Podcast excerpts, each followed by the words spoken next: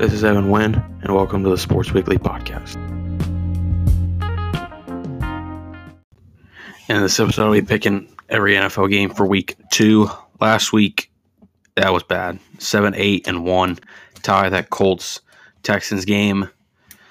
I mean, I, I'd have had a winning record if Nathaniel Hackett didn't decide to kick a 64 field goal. I don't get the logic behind that, but that brings my all time record to 533, 153, and 4. So starting with the Thursday night game this week, we got the Chargers at the Chiefs. Chiefs three and a half point favorites over under at 54 and a half. I'm picking Kansas City. If they if Patrick Mahomes plays the way he did last week, I don't know who's beating this team other than maybe the Bills. The Bills are maybe the only team I could see beating Kansas City if they play like that again. The only key injury really for Kansas City is their kicker. It's about the only key injury they have. The Chargers they do not have Trav, they do not have Keenan Allen, so I think that'll hurt them, and I think Kansas City will get the win there. Then we got the 0 0 and 1 Colts taking on the Jaguars. Colts are four point favorites over under 46 and a half. I'm picking Jacksonville.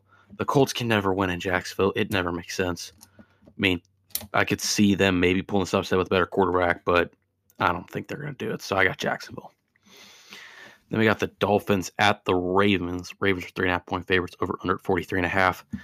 I'm picking Baltimore here. That's because I think Lamar Jackson, well, he didn't run the ball great. He played well. He threw three touchdowns last week. And people said this dude couldn't throw the ball. Come on now. So I'm going to take Baltimore here to win. We got Carolina at the Giants. Giants are two point favorites over under at 43 and a half. I'm taking the Giants here. I mean, they didn't look great last week, and plus they beat a Titans team that I felt was overrated coming into the season.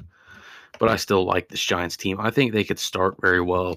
They're not going to finish well, but I think they will at least start well and give them some hope for the future. Then we got the Patriots at the Steelers. Patriots are actually favored by two here in this game, over under 40. I'm taking Pittsburgh, though, because that Patriot offense looked awful last week. It was terrible. But that's also what happens when you put your offense in the hands of Matt Patricia and Joe Judge. What do you expect?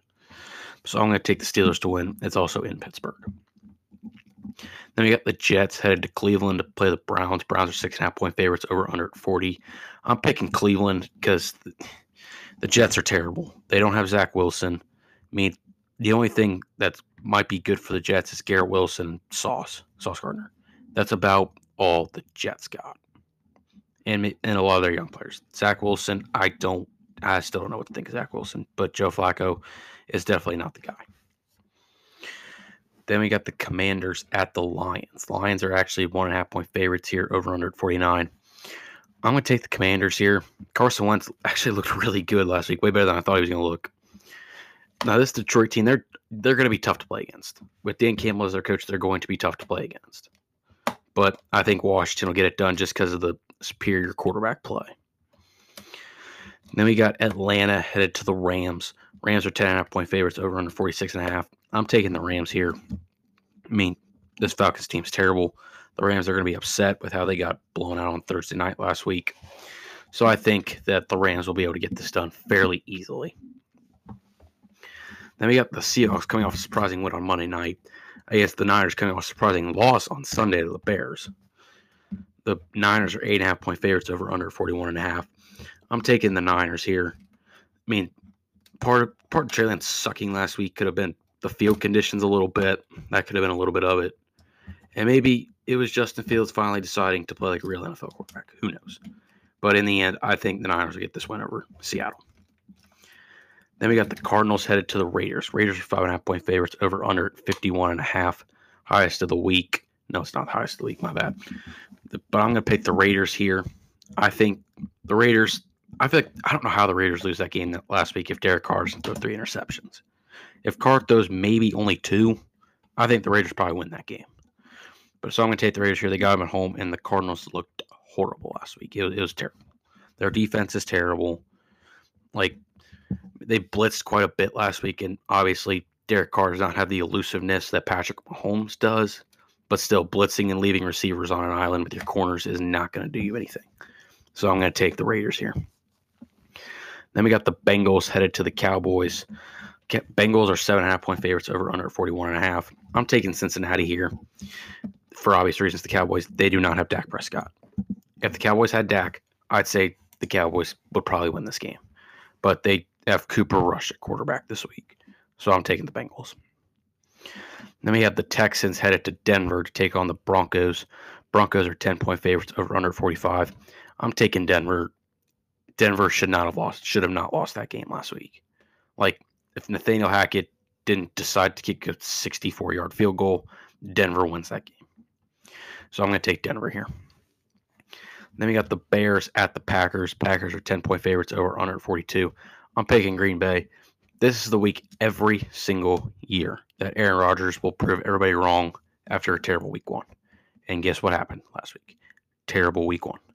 So this week they'll be fine. I'm going to take the Packers here to win on Sunday night. Then we have two Monday night games for some reason. I don't know why the NFL did this, but they did. The Titans are headed to Buffalo. Buffalo's 10 point favorite over 148. I'm picking Buffalo because I don't really see any team on Buffalo's schedule that can beat them. I feel like it's pretty self explanatory. Minnesota, then Minnesota will be headed to Philly to take on the Eagles. Eagles are two point favorites over under 50 and a half. This one was a toss up, but I went Philly here just because I feel like they have the more dynamic offense. I feel like with the dynamicness of their offense for the Eagles, I think they'll be able to get it done. So I will take Philly there. And now we're on to my game of the weekend. So now on to my game of the week here. I went with Tampa Bay at New Orleans. The reason I went with this one is because Tom Brady, the Saints seem to have Tom Brady's number. So this is what I went with game of the week. Both teams coming off wins last week. Tampa Bay is two and a half point favorite over unders at 44. I'm picking New Orleans though. It is at New Orleans. Tom Brady has never played well against the Saints in the regular season. He hasn't beat the Saints in the regular season since he went to Tampa, which is actually really surprising. He beat them in the playoffs once, but has not beat them in the regular season. And last year they had that horrible like nine nothing shutout loss or whatever it was. It was bad. But I think the Saints will get this done because it's in New Orleans. I think Jameis has finally fixed that turnover problem, and I'm so glad he has because I like Jameis as a player. So I'm glad he's fixed that turnover problem. So I'm going to take the Saints to beat Tampa there in my game of the week.